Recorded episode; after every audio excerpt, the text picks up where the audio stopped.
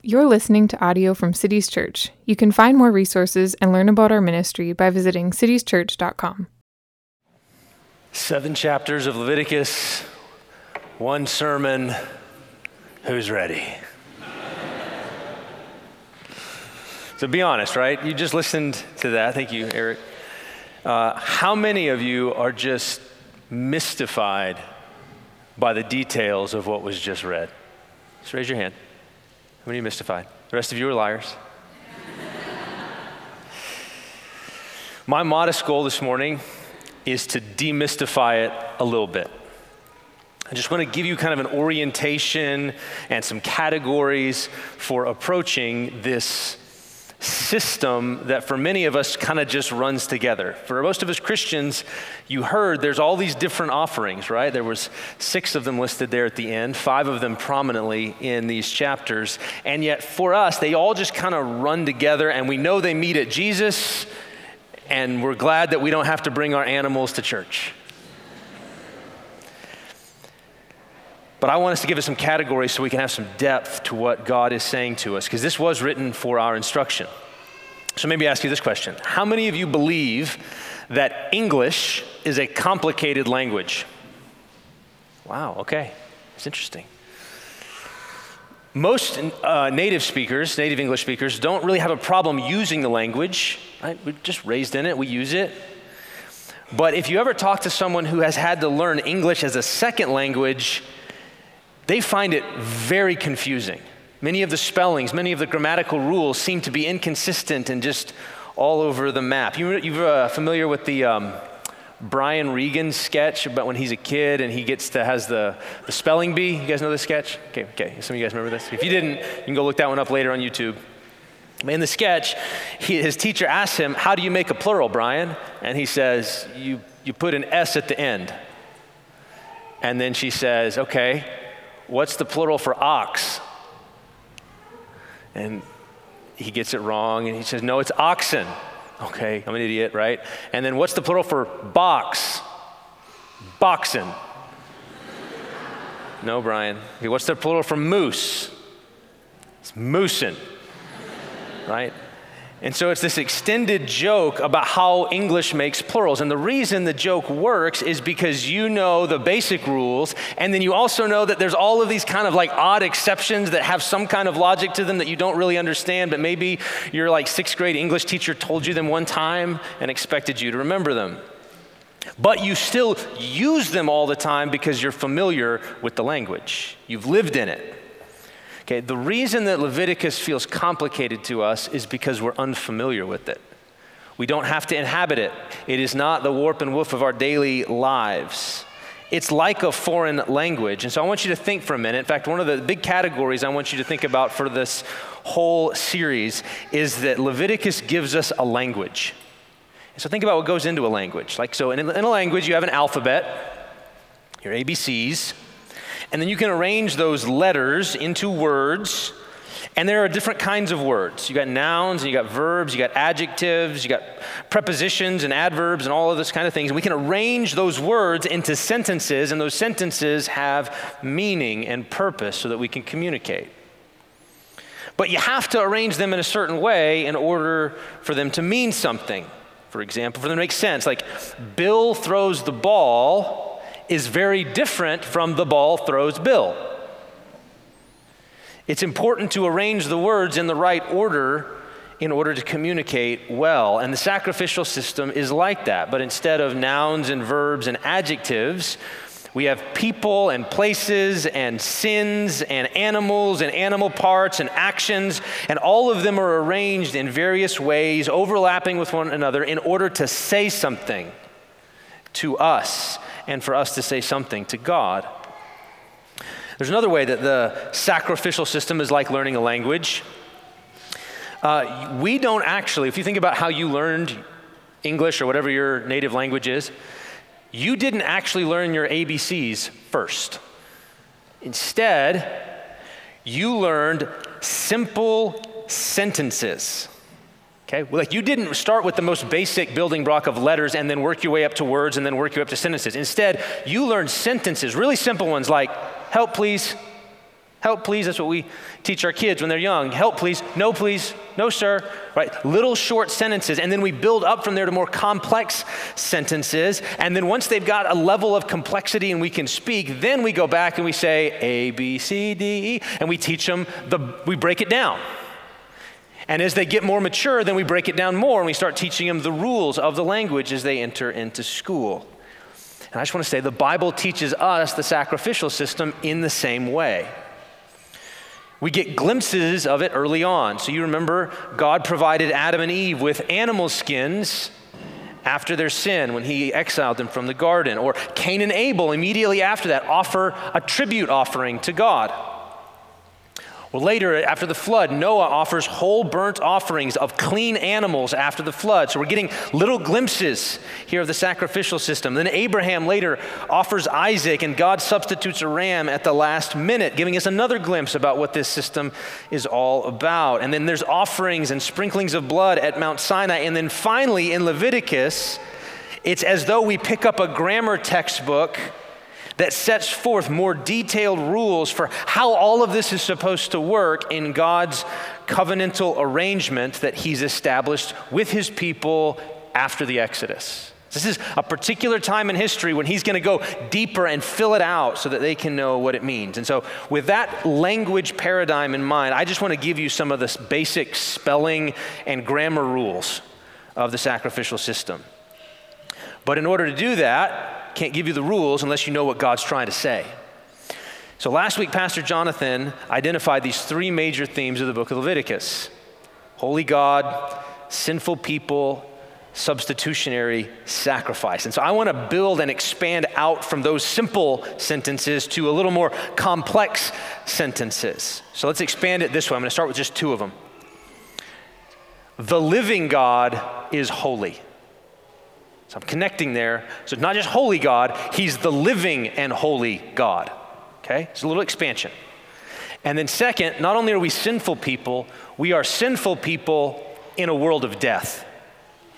Okay, so I'm expanding out from last week the simple sentences to from uh, holy God, sinful people, to the living God is holy, and we are sinful people in a world of death. That's the basic contrast that we need to have in our heads. Holy and living on the one side, sin and death on the other. And it's that thing that creates the problem that we're trying to understand.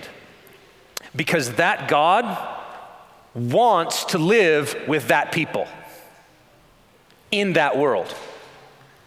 How can that happen? The living and holy God desires to dwell with a sinful people in a world of death. That's the baseline thing that we're trying to understand. The living and holy God wants to live with his sinful people in a world of death. So here's an image for you to try to understand this. I just want you to imagine what it would be like if the sun, S U N, giant ball, flaming gas, millions of miles away, if the sun wanted to come live in your house or in your neighborhood. Okay, just imagine that the sun said, Hey, I'm gonna come live with you. No atmosphere to protect you, no sunscreen to shield you, just the blazing inferno of the sun and your weak, frail self. How would that work out for you? Can you handle that heat? Get that picture? Okay, perhaps maybe use two more biblical pictures, okay? So, um, you remember the scene uh, in Genesis chapter 3. If you reach back in Genesis, Leviticus builds on Genesis a lot. And so, after Adam and Eve have rebelled against God, they've called down his judgment. He covers them with animal skins, sends them out of the garden. And do you remember what he placed at the entrance to the garden? You remember this? There's a cherubim, an angel. Johnny knew cherubim, an angel with a flaming sword, say a sword of fire, okay? Going to and fro, guarding the way where? To the tree of life. Living life, got that? Okay, so the holy presence of God is in the garden. The li- uh, tree of life, life is in the garden. Life and holiness are in the garden. You're Adam and Eve are now outside the garden, and there's an angel with a sword on fire keeping you from getting in there. You got that picture? Okay, that's one image. Okay? There's an angelic bouncer between you and holiness and life. And you can't draw near without losing your head and being burned up. That's one image. Now, here's the second. It's later, it's a different mountain Mount Sinai. Yahweh has just delivered his people from bondage. He's gathered them at the holy mountain. And again, the living and holy presence of God is at the top of that mountain, that pillar of cloud and fire and lightning and everything at the top of that mountain. Remember that scene from last time, a few months ago? Okay, so living and holy presence of God at the top of a mountain. And he says to Moses, I have borne you on eagle's wings, and if you obey my voice, voice, you will be my treasured possession, a kingdom of priests, and a holy nation. You feel the tension between those two images? Life and glory on the mountain, angel guarding the way so you can't get back.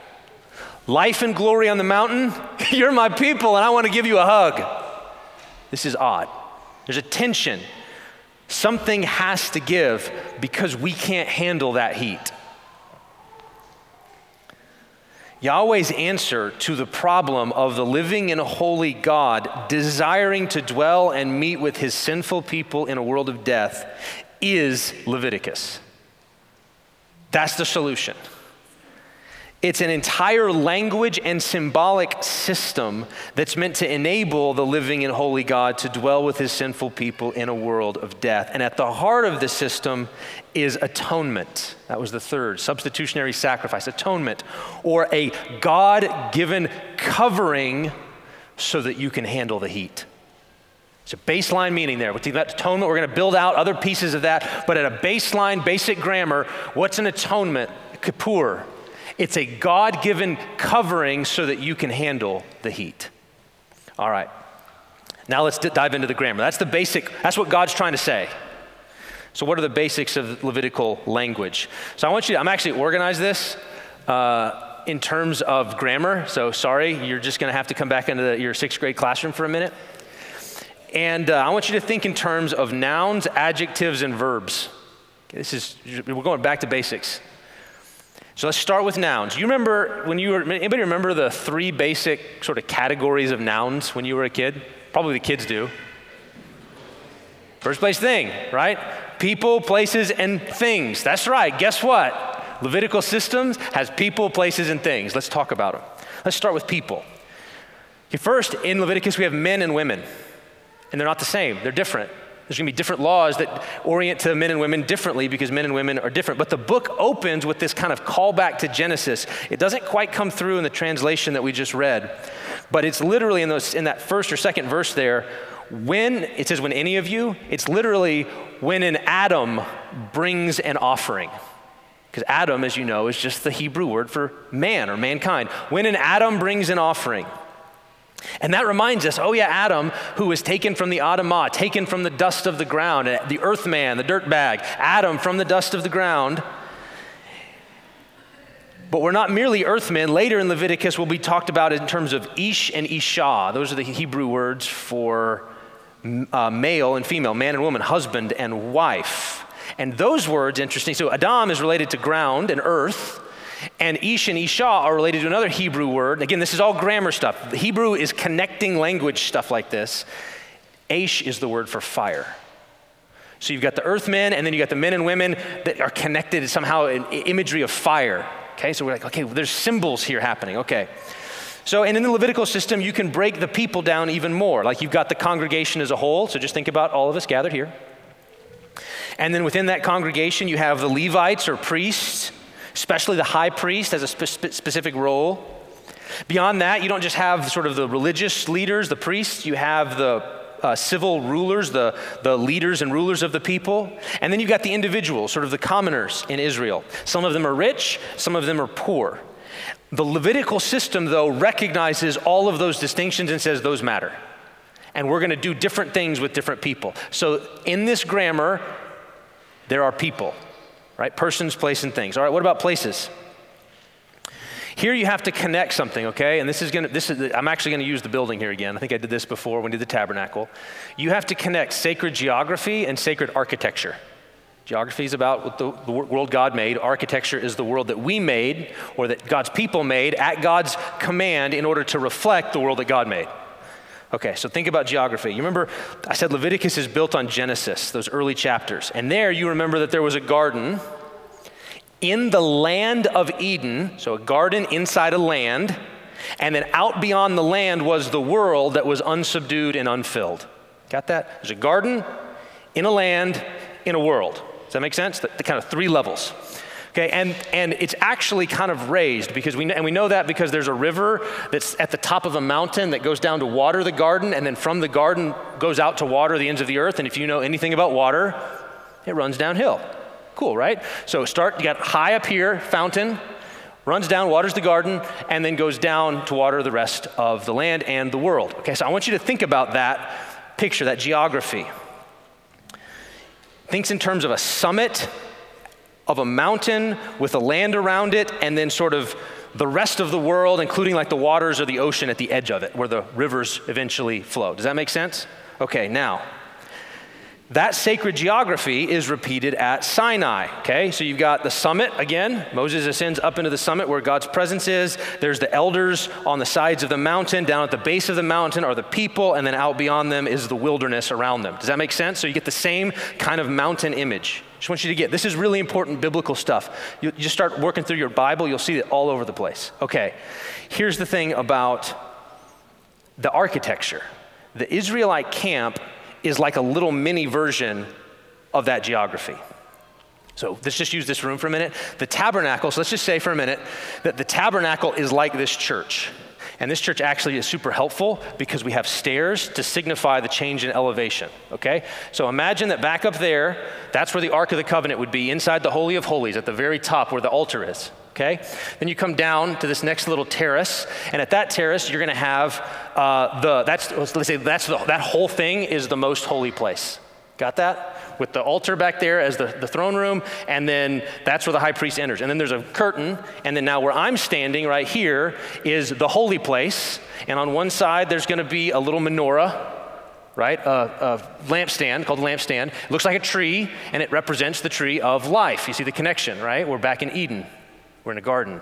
There's that, and on the other side, there's the showbread, the table of the bread of the presence, and the altar of incense that's going up right here. That's up here on the table. Now, out here where you guys are, we're going to call that the courtyard.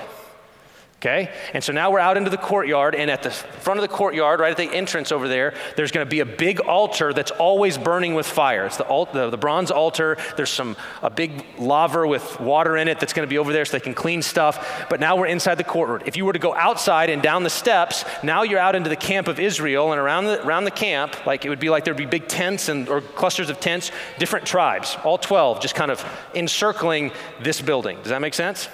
And then beyond that, you have outside the camp. Okay, so I just want you to think that whole structure, like from Holy of Holies to most holy place to courtyard to camp to outside the camp, is like that mountain, right? It's like a horizontal mountain. Now, here, because we're in this, this building, it's actually raised, so it works really well. Okay, the Israelite camp then is like a mini cosmos, and as you move in, you move up. As you move in, you move up. You, you move from outside the camp inward and upward, and, you, and then when you're doing that, here's the image again, you're moving closer to the sun. That's where the sun lives. Okay? And at each stage along the way, as you move closer to the sun, in order to do that, you have to be more sun like you have to be acclimated to the sun. And in fact, what goes on in this little part of it is designed to make sure that out there, the, the, the sun doesn't burn you up. It's kind of like a, a shield that's happening right here up here. And then out there, where that altar of uh, burnt offerings is, that's also like a shield so that the sun doesn't burn up what's out there. Does that make sense? And as you move farther up and further in, you've got to be more sun like in order to be that. Or here's the Bible word for that you have to be holy you have to be holy. And the farther in you get, the holier you have to be. Because if you get too far in, you get too close to the sun and you're not ready, you can't handle that heat, it will burn you up. So, at each stage, there's a boundary that has a gate metaphorically speaking, sometimes it's not an actual gate, but there would actually be an entrance out there. There would be an entrance to the tent of meeting here, and then there would be a curtain separating the holy place from the most holy place. And at each stage, if you're going to cross that boundary, you'd better be ready. You'd better have been prepared and qualified to handle the heat. So that's place. Now, here we go to things. Uh, we could talk, and we will talk later, maybe in the in this series, about the different articles, the objects that are used in Israel's worship. There's clothing, there's vessels, there's bowls and instruments and things like that. But here, I want to mainly talk about the things as the animals and their body parts okay, as well as the grain. And there's different types of animals, okay? There's a basic distinction between animals of the herd and animals of the flock. That was the very first verse of Leviticus herds and flocks. Herds, that's cows, oxen, things like that. Flocks, that's sheep and that's goats. And those are different, and that difference matters. Okay? Then uh, there's different, it distinguishes the animals based on sex. Sometimes a male and a, or a female needs to be used, and age. Sometimes a lamb or an adult ram could be used. Okay, so age matters, and this has symbolic meaning. And then beyond that, there are birds that can be used at times, doves or pigeons. And beyond that, there are grains and flowers, and, or flour, like F L O U R, not flowers of the field, flour and things like that. And then there are other elements that sometimes get woven in there, like leaven and oil and honey and salt, and all of those have symbol. And some of them you must not use that, and others you have to use that. Does that make sense? So there's all of these different elements, and each of them has symbolic value in the language. They mean something. And then you've got the animal itself, the body parts have meaning okay? They're dismembered and they're separated into the head of the skin and the head and the fat portions. And the fat portions includes like the heart and the kidneys and the lobe of the liver. And then you've got the entrails and the legs, and those are different. And these parts are frequently burned up. And then there's other parts like the skin, which the priests get, and then the bones and the meat gets put in someplace else. And so there's all these kind of difference of body parts. And those also have symbolic meaning. And the Levitical system says things matter people, places, things. That's the basic elements of the nouns. Move now to the adjectives. Here you have to think in terms of like interlocking distinctions. I know this is this we're just getting the basics, and you're gonna have to go think about this more. Basic distinction, living or dead. Life, death, basic distinction in the Levitical system. Here's another one. Life there uh, actually is tied to blood. So oftentimes blood and life are connected, which is weird. We sometimes think blood represents death. In the Levitical system, blood always the life is in the blood. The life is in the blood. And that's part there's symbolic connections there. Another set of distinctions, clean and unclean. And that clean and unclean is actually connected a lot of times to life and death but not just clean and unclean. Another one is holiness. You could have, and sometimes holiness has kind of two opposites. One opposite is sinful, morally compromised, morally tainted, morally corrupted. That's one contrast with holiness. But there's another one. It's simply the opposite of common, and those aren't the same. unholiness or impurity involves a moral contamination. So this is kind of like uh, Holiness or uh, contaminated here, sinful would be just something that you are. You, you were born into a sinful state. We are a sinful people in a world of death. But in the second case, when it's common, nothing wrong with being common. Common things are good things, they're just not holy things. And so you could imagine. Um, Common things like imagine a bowl, like if I would grab one of these bowls, and imagine there would be a process that I could do to that bowl in order to consecrate it or sanctify it or set it apart so that now that common bowl becomes a holy bowl. And now I can use the holy bowl in this place, whereas if I was, if I was going to go back out there, I would have to desanctify it in order to use it out at my house down the road. Does that make sense? So objects can sort of move in, but they got to get sunscreen on them. Okay. So the bowl, through the process of washings, could be moved from common to holy, or it could be desanctified and moved from holy to common. Or think about clothing. The, the, your robe could be consecrated so that it could be worn inside. Here's a really um, simple example. I won't spend a ton of time here. But um, when in, you can read it in Leviticus 6 9 when they're doing the whole burnt offering, one of the things that's going to happen in that uh, altar out there is after all the sacrifices, there's going to be ashes. And they got to do something with the ashes. They got to get rid of them. And so the priest has to put on his holy clothes, go over, get the ashes, and then take them. And before he takes them out, because he's going to take them not just outside into the uh, camp, but beyond the camp, outside the camp, into a clean place, not an unclean place. Unclean place is where you go to the bathroom, clean place is where they would deposit the ashes. So he's going to take the ashes from the holy place out there. But before he does it, he has to change his clothes because he's wearing holy clothes to get the ashes, and then he's got to go over and set the ashes down, and he's got to take off this clothes and put on the other clothes, and he's got to take him out, and then he's got to dump them in the clean place, and when he comes back in, he's got to take off the common clothes and put back on the holy clothes. You get that? So the clothes matter because there's clothes that belong in here and there's clothes that belong out there, and you don't mix them. Okay. Why is this important? Okay, I want you to, so you got some of the basics there. Why is? I want to stress again. The goal is living in holy God to dwell with his people. They have to be acclimated to the sun. So I want you to think just for a real minute here about acclimation. So just think for a minute about the, the difference. Like uh, yesterday or Friday, it was like 48 degrees outside. I want you to think about the difference in Minnesota between 48 degrees in October and 48 degrees in March. Okay? It's different, isn't it? Like 48, like two days ago, it was 48 degrees, and all y'all were out there in your like big puffy jackets, and you had your gloves on, and your hat, and your beanie. Okay? We were doing that again. Okay? But then all of a sudden, if it was 48 degrees, exact same temperature, in March, every one of you is gonna be in shorts t shirts. Aren't you? Why is that? It's the same temperature. The difference is acclimation. Right now, you are acclimated to heat, to the summer, to the warmth. And so when it gets cold, you're not ready for that. You can't handle the cold. You've got to be acclimated. In the spring, you're acclimated to the cold, and so 48 feels warm. You're acclimated to cold, and therefore you've got to become acclimated to heat. Does that make sense? That's how acclimation works. Here's what Leviticus is doing. As a sinful people in a world of death, we are tempted to become acclimated to sin and death, to regard them as normal. The Levitical system was designed to press against that worldly acclamation, against that felt sense that sin and death are normal. It was designed instead to acclimate Israel to life and to holiness, to the presence of the living and holy God. So when you move from the cold outside the camp and you start moving toward the sun at the top of the mountain, you got to put on the right clothes and the right gloves, holy ones.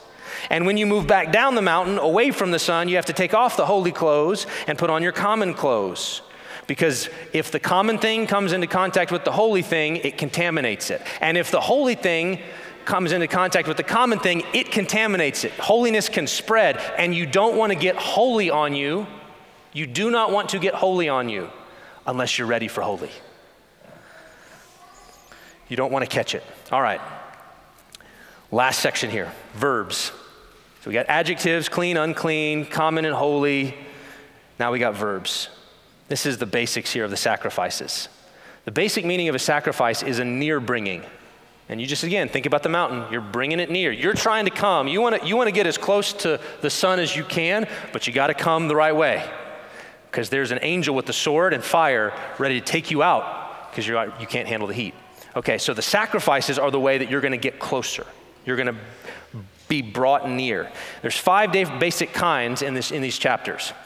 The terms in your Bible in ESV are going to be burnt offering, grain offering, peace offering, sin offering, guilt offering. Those are the five terms. Many of the commentators I was using actually think it's helpful to call them by the name of what they do rather than sort of what is offered or, or something like that. So here's the names instead, and I think this is helpful. This is really helpful for me about what they're doing. The burnt offering is the ascension offering.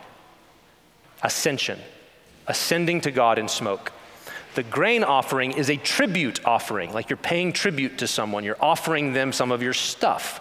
The peace offering actually works pretty well as peace offering because you're sharing a meal with God. And then the sin offering is a purification offering because you've been become impure either through sinfulness, moral contamination, or touching the wrong stuff, you become contaminated, unclean, ritually unclean, and so you need to be purified. And then the last one is the reparations offering. And, that, and that's a little bit different. Okay, now that's five. Does that make sense? Ascension, tribute, peace, purification, reparations. I know you're not going to remember all that. You're going to be able to go read later, and hopefully some things will make sense. Here's how this worked. The first three are clustered together in the text. The first three chapters of Leviticus, dealing with those first three, those are like a little package. Those are like the basics of maintenance in the system. That's how the whole thing works on an ongoing basis. The last two are what happens if you break something. The purification and the reparations are if you break something. So think of that a little bit like the difference between health and medicine or food and medicine. So food is just how you stay alive. You got to eat your food, got to eat your veggies, got to just keep the body going. That's just basic health. But when you get sick with an illness, you need medicine.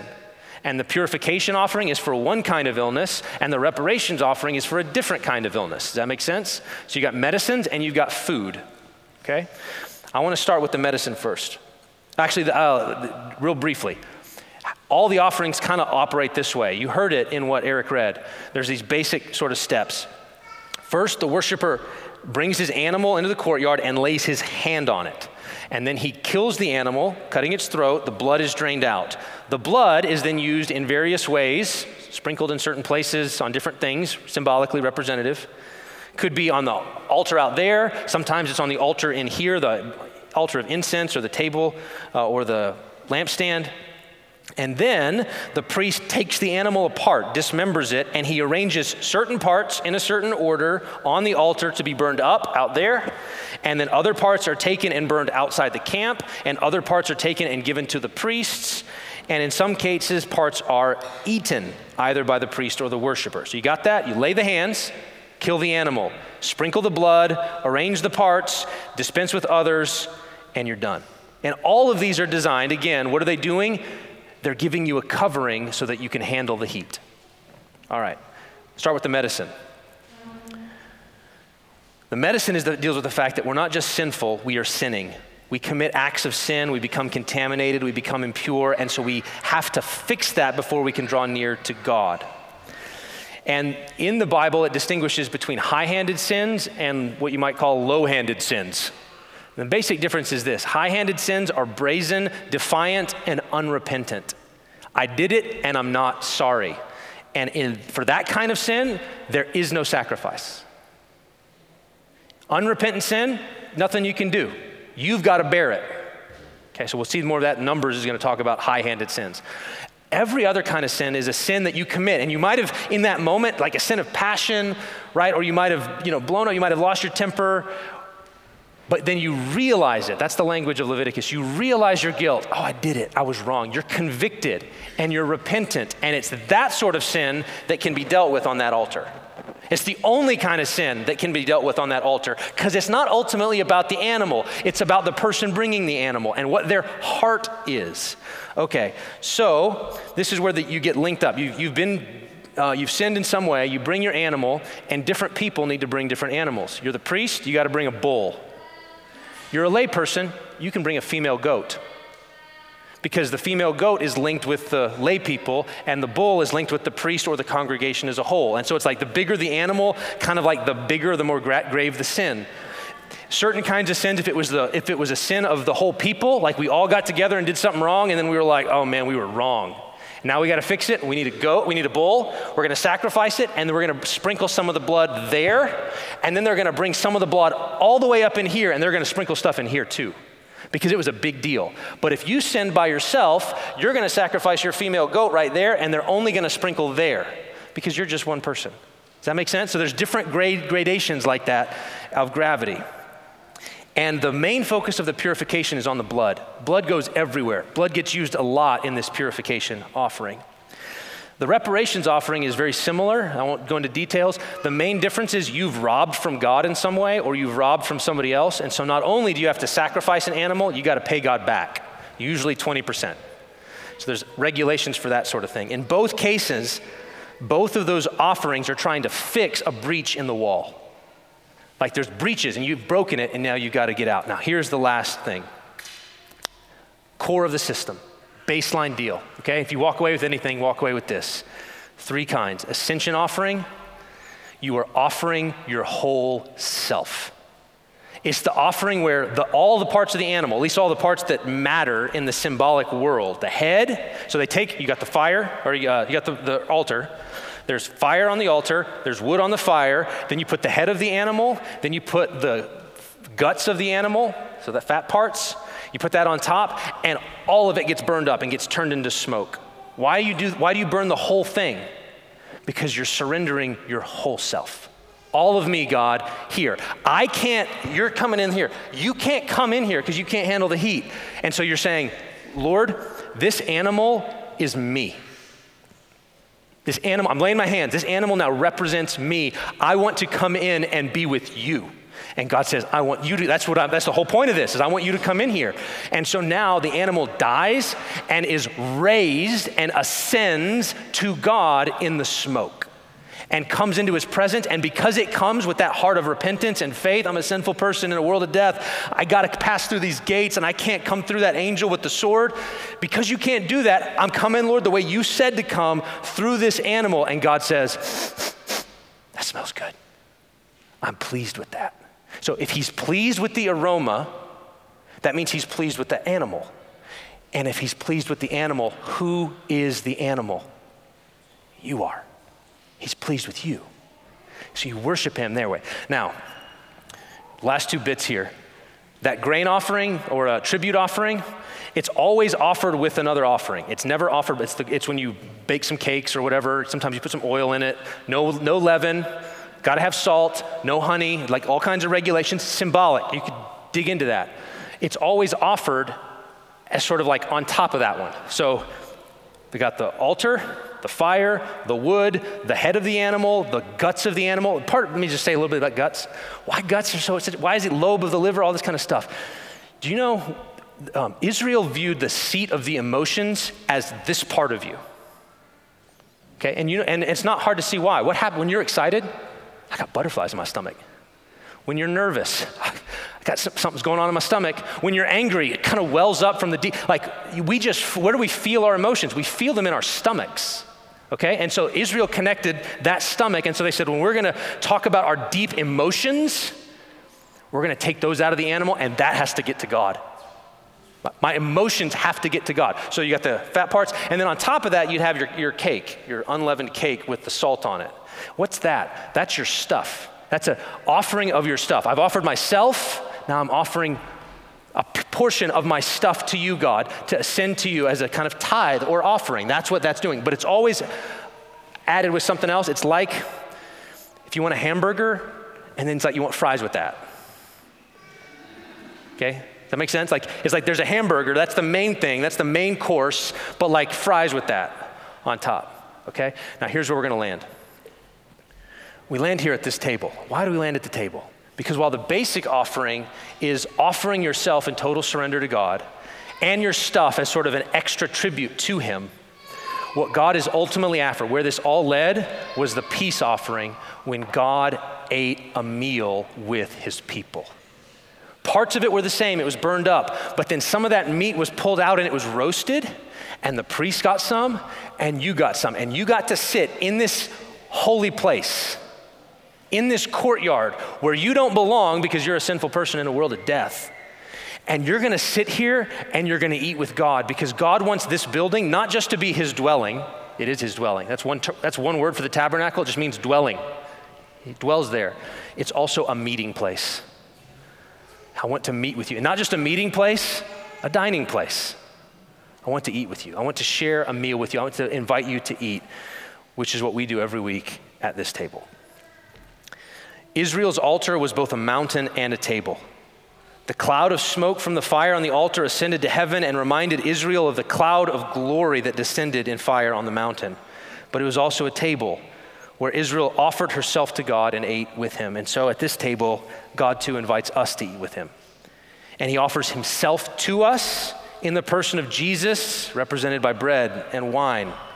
And it draws our minds back to another mountain, really important mountain Calvary, Golgotha, the hill of the skull, where Christ offered himself as unblemished lamb, slain for us, raised from the dead, ascended into heaven, pleasing to God on your behalf. And so through him we draw near to the living and the holy God to eat with him in peace. I'm going to invite the pastors to come. We'll distribute the bread first. His body is the true bread, let us serve you.